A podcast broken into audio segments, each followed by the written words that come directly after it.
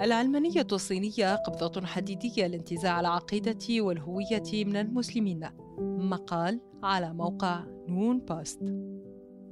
لم تضر العلمانية مجتمعا كان بالأصل تسامحيا ومعتدلا ومتحضرا مثل ما حدث للصين التي تغيرت تماما منذ منتصف القرن التاسع عشر وتحولت من عالم غني روحيا يمنحهم معنى في الحياة وارتباطا وثيقا بالمعايير الأخلاقية وقيم الحياة العامة. إلى دولة قومية فاشية متعصبة ترفع شعار العلمنة فوق الجميع. ما قبل العلمانية. يختلف العالم الروحي للصينيين القدماء من أغلب ثقافات العالم حيث لم تجد حدودا صارمة بين المقدس والمادية القيم الروحية كان يستمدها الصيني من السماء ولها كامل السمو لكن إدراك قيمتها يجب أن يولد في ممارسته للحياة اليومية المادية على الأرض. مع منتصف القرن التاسع عشر وحتى منتصف القرن العشرين حل بالصين تغيرات لم تعرفها في ثلاثة آلاف عام حيث بدأت النخب الفكرية تتبنى تحولا علمانيا بسبب تراكم الإشكاليات الكبرى السياسية والاقتصادية والاجتماعية والثقافية. لجأت النخبة للعلمانية بعد أن تلقوا صدمة كبرى في حرب الأفيون. بين الصين الإمبراطورية المحكومة آنذاك من سلالة تشينغ. وبريطانيا التي انضمت لها فرنسا في النسخة الثانية من الحرب الثانية. فقد كان الواقع مزدحما بالمشكلات إذ احتلت بريطانيا هونغ كونغ وأصبحت مستعمرة أنجليزية. وتعرض الشعب الصيني لمجازر وحشية ونشر المحتل ثقافة تعاطي الأفيون بين أبناء البلاد. وظل داء مستشريا إلى مطلع القرن العشرين حتى قضى على أثاره نهائيا ماوتسي تونغ. القائد الصيني الشيوعي كان تفوق الغرب عسكريا ودبلوماسيا امرا مخزيا للصين. الأمة الضاربة في جذور التاريخ. واعتبرت النخبة أن مشكلاتهم الأساسية تكمن في التعليم حيث كانت تفتقر إلى المواهب الفنية والمسؤولين الأكفاء الذين يمكنهم جعل البلاد غنية وقوية ولديها القدرة على الوقوف أمام الغرب الاستعماري. دعت النخب إلى إيجاد نظام معرفي مستقل عن الأخلاق. ولن يوفر ذلك إلا العلمانية بحجة إكساب الأجيال الجديدة نظرة عالمية تنافسية لإدخال الصين في النظام الدولي مع أنه كان يمكن إصلاح التعليم الإمبراطوري الأخلاقي في شكله القديم وإتاحته لعامة الشعب بدلاً من أن يبقى محجوزاً لعدد قليل من النبلاء الذكور وحصره على تنمية النخب السياسية والثقافية. ومع أن التعليم الجديد قدم منتجاته للجميع وركز على التنافس والمكانة الدولية المستقبلية للبلاد إلا أن المنطق العلماني سرعان ما طغى على الشباب والثقافة الصينية. أمام هذه الهجمة الثقافية حاولت الجماعات الدينية المختلفة الحفاظ على مركزها في المجتمع لكنها بدأت لأول مرة تواجه تهديدات بمصادرة ممتلكات المعابد واحتلالها وأصبح واضحا أن علمنة التعليم لا تعني فقط الفصل بين التعليم والدين بل خدمة أهداف السياسة العلمانية الجديدة للبلاد. الصين والإسلام. عرفت الصين الإسلام منذ نحو 1400 عام ويمثل المسلمون ما بين 0.45% و 2.85% من إجمالي السكان وفقا لأرقام رسمية. وتؤكد مصادر مستقلة أن الصين يعيش بها نحو 80 مليون مسلم. أغلبهم يعيش في شينججيان وأويغور. يكشف التاريخ أن طريق الحرير القديم الذي ربط شعوب البحر الأبيض المتوسط بشرق آسيا خلق المساحة لمعظم التجار المسلمين للاتجاه نحو الشرق ولم يسوقوا بضائعهم فقط بل حملوا معهم المعتقد والثقافة وخاصة أن الإسلام آنذاك كان أحد الأديان العتيدة. التي انتشرت بسرعة كبيرة سواء عن طريق الصراعات العسكرية مع المماليك القديمة أم من التبادلات التجارية والدبلوماسية. بخلاف ذلك ساهم فتح تركستان الشرقية في العصر الأموي وتحديدا منطقة كاشكر في تمكين المسلمين من السيطرة على طريق القوافل بين غرب آسيا والصين ما كان له أكبر الأثر أيضا في انتشار الإسلام تقول أيضا الكثير من الروايات أن أول بعثة دبلوماسية من المسلمين للصين كانت من الخليفة عثمان بن عفان. ثم توالت البعثات الإسلامية حتى بلغت 28 بعثة في الفترة بين 31 هجرية وحتى 184 هجرية ودخل الإسلام بالتدرج من السواحل إلى عمق البلاد.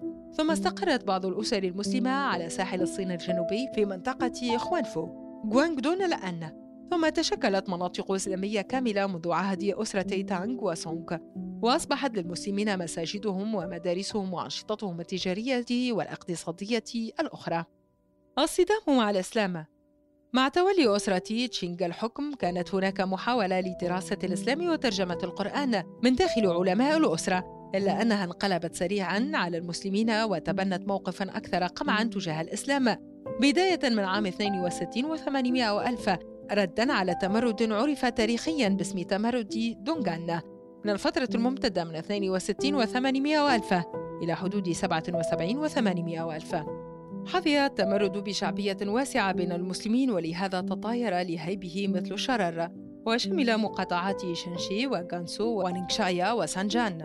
وصنع المسلمون الرماح من أعواد البامبو بكميات كبيرة. وبدأت تلوح في الأفق خطط كاملة لتأسيس دولة إسلامية في غرب الصين. كان المسلمون الصينيون يتقنون فنون الدفاع عن النفس كما أن بعض الأئمة كانوا يعملون كمدربين في فنون الدفاع عن النفس وتفوقوا في ذلك بل اخترعوا العديد من أنواع الفنون القتالية الإسلامية. وكانت هناك مدارس مميزة لهم في القتال مثل كونلون وجياو من كونوان لكن ربحت الدولة المعركة. وخلف التمرد الإسلامي نحو أكثر من 20 مليون ضحية. معظمهم مات بسبب كوارث طبيعية كالمجاعة التي سببتها الحرب وكان معظمهم من المدنيين. وفي النهاية أخمد التمرد بالقوة وخضعت المناطق التي يسكنها أغلبية إسلامية إلى فلسفة قومية في الحكم. صعود الشيوعية. بعد اندلاع الحرب الأهلية الصينية وسيطرة الحزب الشيوعي على البلاد وإعلان ماو تسي تونغ جمهورية الصين الشعبية عام 49 و900 وألف. صعدت العلمانية لا لتمكن الجميع من حرية الضمير بل لتزيد من نفوذ الجيش الأحمر الذي تولى مسؤولية فرض المقاسات الشيوعية الضيقة للحياة على الجميع ليعاني منها الإسلام وسائر الديانات الأخرى. أصبح مألوفا مشاهدة الجيش وهو يدمر العديد من المساجد تحقيقا لأهداف الثورة الثقافية. التي كانت سببا رئيسيا لاندلاع تمرد إسلامي مسلح جديد عام 75 و900 وألف. لكنه انتهى أيضا بمجزرة. وزادت السلطات وخاصة اللجنة المركزية للحزب الشيوعي الصيني من تضييقها على الإسلام والمسلمين. كانت الحكومة تحرم على المسلمين الخروج بأي مظهر مادي يعبر بشكل واضح عن هوية إسلامية قد يمكنها من منافسة الشيوعية والعلمانية في البلاد. لهذا توسعت في هدم القباب والمآذن وأغلقت بعض المساجد بدواع أمنية بسبب النشاط الديني فيها كما حظرت استخدام اللغة العربية في أي مكان عامة. تخوف الحزب الشيوعي من المرحلة اللاحقة للتمسك بالدين الإسلامي. الأمر الذي جعله يتشدد في فرض المزيد من القيود على العادات الإسلامية وخاصة مسلمو اليوغور في منطقة شينجيانغ الغربية التي كانت معقلا تاريخيا للتمرد الإسلامي. الآن يعمل النظام على سهر المسلمين قسريا في المجتمع الصيني. وصل إلى مرحلة من التطرف تجعله يعتبر كل المؤمنين بالإسلام الذين يصرون على إظهار قناعاتهم الدينية في المجال العام منشقين عن النظام الاجتماعي وينبغي محاسبتهم بكل قسوة. أصبح الحزب الشيوعي الصيني أكبر مصنع في العالم لتصدير الإيديولوجية المعادية للمسلمين.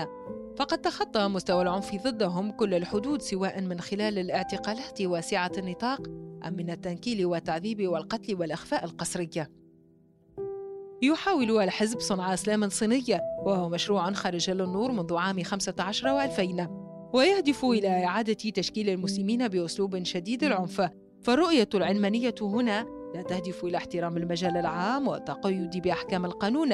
لكنها تريد تأميم الخاص لمصلحة مناهج وقناعات الحزب الشيوعي الصيني التي تعادي الأديان بالأساس وتراها تقوض الحياة العلمانية ووظائف الدولة. مقاومة إسلامية. يحاول المسلمون مقاومة القمع الشامل للحزب الشيوعي الصيني الذي أصبح واحدا من المآسي الإنسانية في عالم اليوم.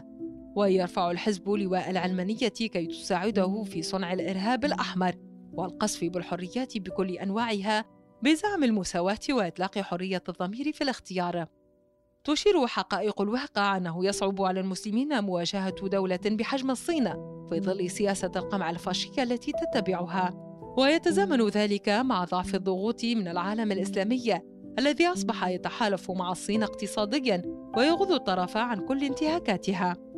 وتقتصر مقاومة معظم الأنظمة العربية والإسلامية لثقافة الاستئصال الصينية لمسلمي اليغور على وجه التحديد على بيانات المؤسسات الدينية الكبرى مثل الأزهر الشريف في مصر التي ما زالت تتصدى للقبضة الحديدية للعلمانية الراديكالية التي تستخدم في إثارة الفزع وقتل الهوية والضمير وطمس أي معنى للكرامة الإنسانية للمسلمين.